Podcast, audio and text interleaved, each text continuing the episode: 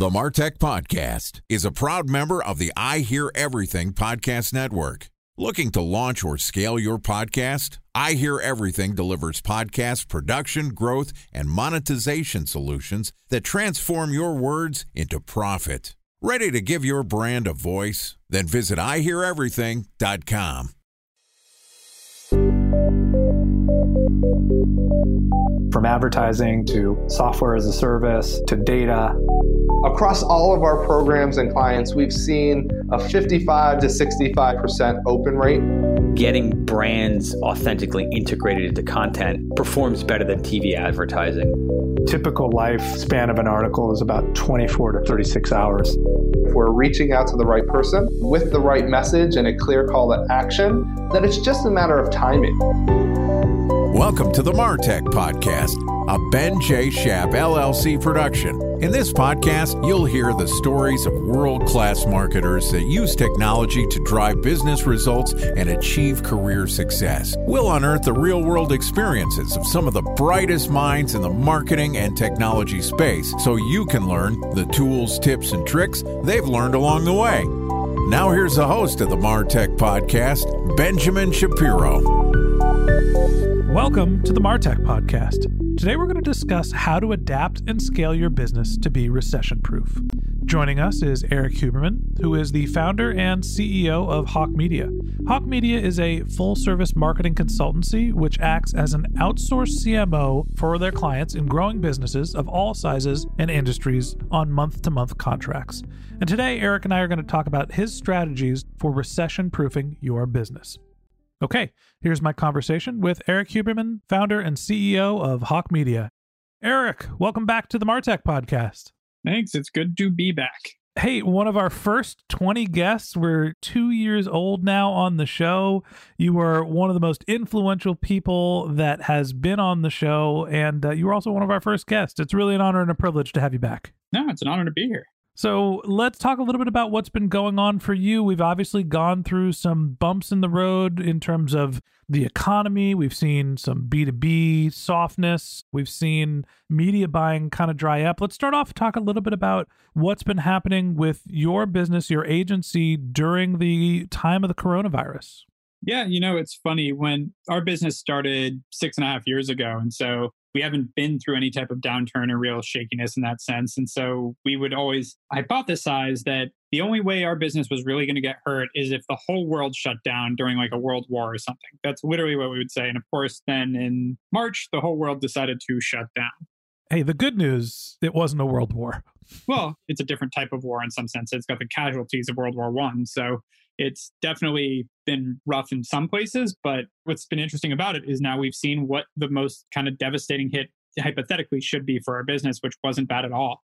And we've seen the hit that a lot of companies have seen, which is some of our customers are hyper affected, like shut down, whether it's gyms or car washes, restaurants. We have lots of those types of businesses as customers. And so the onus becomes on us, like a lot of businesses, to find customers to replace them while they frankly can't market. They can't do any business. And so that's what affected us in kind of April. But then the other part of this is now the mix of digital like e-commerce business to brick and mortar went from a 13% market share to 30 and so now we've been experiencing the uptick of that where every company out there realized wow we need to grab at this and step it up. So my takeaway here is when we're going through these types of recession the industry that you're working in is obviously one of the biggest dictating factors for how you're going to be affected. Some industries have just been catastrophically impacted in some cases, there are some businesses that have actually benefited from the change in user behavior. And like you mentioned, we're all still working from home. So you've got an interesting perspective because not only have you seen what's impacting your business and who your clients are, but you're able to see the business performance across multiple different industries. So what are your takeaways for the businesses that were able to recession proof? Are there common themes for outside of the industries of interest that businesses have put in place to be successful despite the recession? Number one, and I've learned this very proactively, and I'm very biased in this, so I will acknowledge that, but I've seen it in a recession, people are still spending money. Like I get it, the money goes down, values go down, but consumer spending doesn't necessarily fall off that much. So people tend to overreact. And so what we saw with the coronavirus, what we've seen in other recessions, I did a lot of studying during this because I was trying to figure out what to anticipate, is a lot of companies cut their marketing, cut their sales. They go after like where the new business is. And that is like the last place you want to cut. So the behavior we've seen, I've seen a lot of companies skyrocket through this because all their competitors stopped marketing and they grabbed all the market share they could because cost of advertising in the past three months dropped 30%. So if you double down with 30% more efficiency and double the market potential, because again, the consumer spending went online, we saw a lot of companies triple in the past couple months doing the same things. And so pulling back in a recession and playing scared is the first thing you shouldn't do.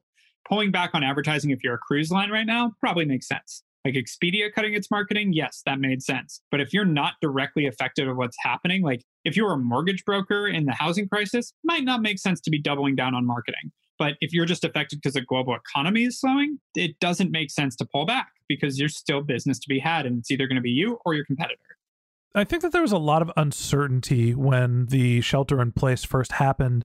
A, there's lots of layoffs. People are uncertain about how important those dollars are going to be. And now we're starting to see the spending increase. Are you seeing the media rates starting to pick back up? Are, are we back to normal or is everything still on sale? it's not normal. It's still discounted. And that is the point. You know, it's, I think it was Warren Buffett that said, never waste a good crisis. Like when everybody's panicking, don't panic with them. And like, as you just said, when people had so much uncertainty because of quarantine and layoffs and all this stuff, that's the time to figure out what your aggressive strategy is because everyone else is out of your way. And the companies that did that are coming out of this. I mean, I saw like the three richest people in the US combined made like, what was it, $30 billion or something ridiculous during this period. Yeah, because none of them sold all their cashed in all their chips and ducked out. Yeah, you can't stick your head in the sand. And I think that your business has to keep operating.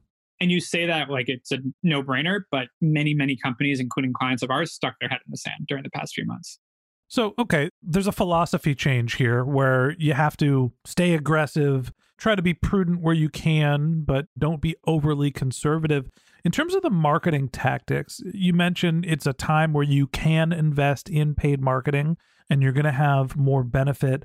Some of the advice that we gave when we did our crisis marketing week was if you're going to be budget constrained, you have to do what you do better. Focus on converting your customers, improve your conversion rate, build your foundation, and produce content. A special thanks to our presenting sponsor, Mutinex. Ready to take your team from I think to I know? Then join brands like Samsung, ING, and Asahi who make better marketing decisions with Mutinex. Mutinex Growth OS, the marketing mix modeling platform that makes measuring ROI fast, easy, and cost effective. Request a demo at mutinex.co. That's M U T I N E X.co. Time for a one minute break to hear from our presenting sponsor, Mutinex. In 1919, John Wanamaker said, Half the money I spend on advertising is wasted. I just don't know which half. Well, the advertising landscape has changed since then, and instead of reaching your audience on two channels, you're probably reaching them on 20. Turns out John didn't know how easy he had it. But that doesn't mean that you should give up on striving towards marketing effectiveness. No matter how complex your marketing strategy is, Mutinex Growth OS is the market mix modeling platform that measures the impact of marketing on your bottom line. Mutinex's market mix modeling platform calibrates your insights against the latest market conditions so you can make media and marketing investment decisions confidently and quickly. Ready to take your team from I think to I know? Then join brands like Samsung, ING, and Asahi who make better marketing decisions with Mutinex.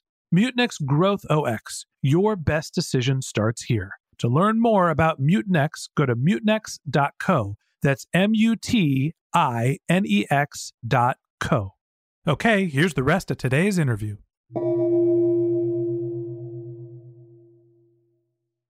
Talk to me about outside of just buying your way into success during a recession, what else can you do to help? There's nuance to every recession. So, in this case, if you're a digital business, you should be talking about how to navigate the new digital world. I mean, for marketing technology, this was a home run. We have a fund focused on Martech, and they're all crushing it. And how you do that is thought leadership through content, nurturing your existing audience, being a beacon of light in a time of darkness is a really important thing. And it's how we navigated this too. But goes back to what I was saying about people sticking their head in the sand. if you can then be the person that encourages people to come out when they should and gets them to calm down a little bit as a B2B company, like that is a massive point to be. And we talk about building community. Like if you can have aggregate that community around you, you're going to have a lot more sustainable revenue. You mentioned being a beacon of light in a time of darkness. And I want you to know that I mentioned you on a webinar. Arms Treasure Data invited me to talk about crisis marketing. And I mentioned that one of the best tactics that I heard from marketing had nothing to do with direct response, but you had a literal clown show Yeah. for your clients to just provide something for their kids to do. Let's put that in the beacon of light bucket. Uh, why did you do that? Yeah. So magician. Sorry. I don't know if he'd like being called a clown. Great guy though. Sorry, Bozo. what happened there was so we threw a giant quarantine conference. We called it the quarantine conference on April 7th. And we had 4,200 people sign up and come and attend. And it was a massive success. We had like Daymond John speak, and it was huge, all about how to navigate these times through business. And it was long and grueling and informative and exhausting. So when we went to start figuring out what's next, while you know we're used to hosting monthly happy hour stuff like that, I was like, I don't know that people want more webinars all the time. Like everyone's doing webinars now. It, it's calmed down a little bit right now, but for a while it was webinar after webinar after webinar. And I was like, I don't think that's the way to go with this. I think we just need to provide entertainment and happiness to people. I don't remember what we did first, but when we signed up the magician, I put it out to a bunch of friends, that entrepreneur friends. I put it out to my YPO network, et cetera, and got a bunch of people that asked, "Is it kid friendly?" And I was like, "I don't know. Let me ask." And I asked the magician, "Is it kid friendly?" And he said, "Yeah." And I'm like, "Wow, I didn't even think about this." So I was like, "Yeah." Then we put it out there that hey, kid friendly magic show, and had tons of people sign up and attend because you have to remember, like, this is a good marketing lesson. Like, what are your customers going through right now, and what and their personal life does matter people think B2B is all about selling a business. No, you're still selling an individual. And our individuals are usually founders, CEOs, or most of our customers, and they all have their kids at home right now and are trying to figure out what to do with them. So, to create some value for our potential customers and our existing customers that includes their family, that's huge. And immediately after, we had people wanting to work with us, telling us their friends about us, et cetera, as well as hiring the magician. So everyone won, and it was a really fun night. And honestly, it was just rewarding too. So that's not quite what I meant with Beacon of Light, but it does go to it where it's like the emotional side is important, even in B2B business too, where it's like you're just someone people like.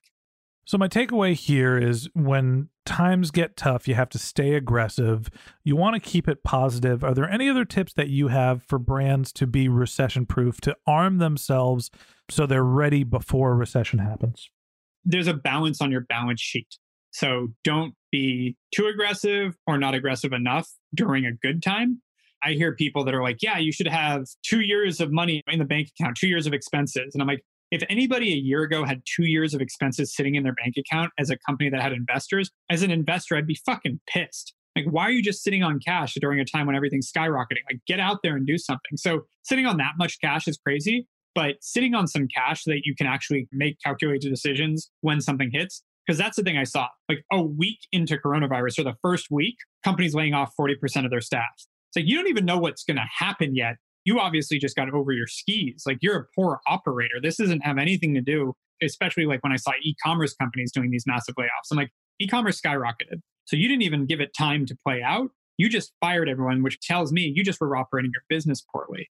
Operating with efficiency and making sure that you don't get over bloated and spend on stupid stuff, which even we got guilty of during this huge boom. That's really important to keep a leash on and then keeping some money in the bank. So, and really, again, the reason I think you need to keep some balance sheet money, obviously, it helps you weather storms, but even more so, it allows you to make more calculated, data driven decisions versus knee jerk impulse decisions, which could be really bad.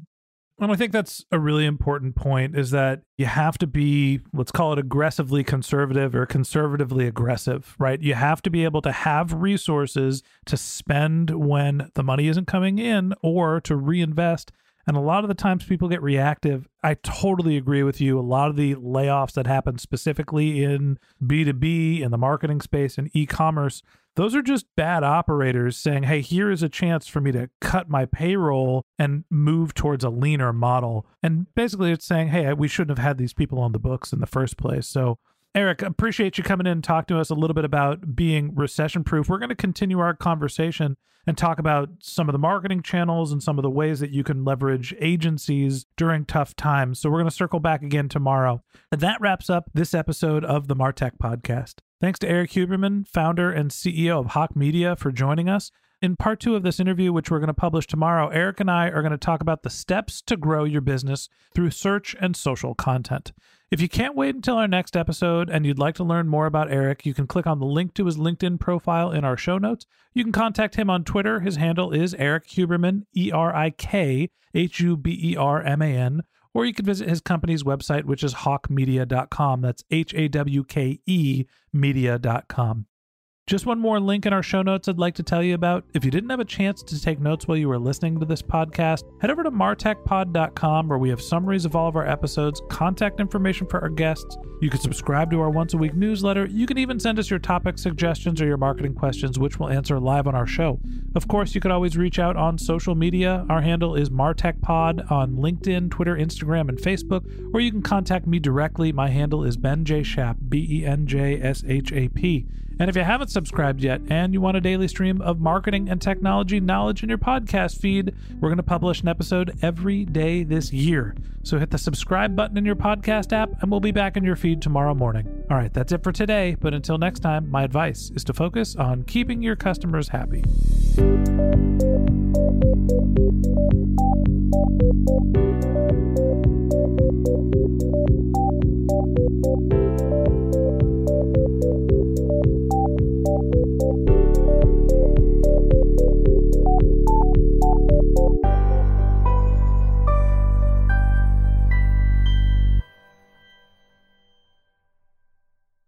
Thanks for listening to the Martech Podcast, and I Hear Everything production. Looking to launch or scale a podcast like this one for your brand? Then visit iheareverything.com.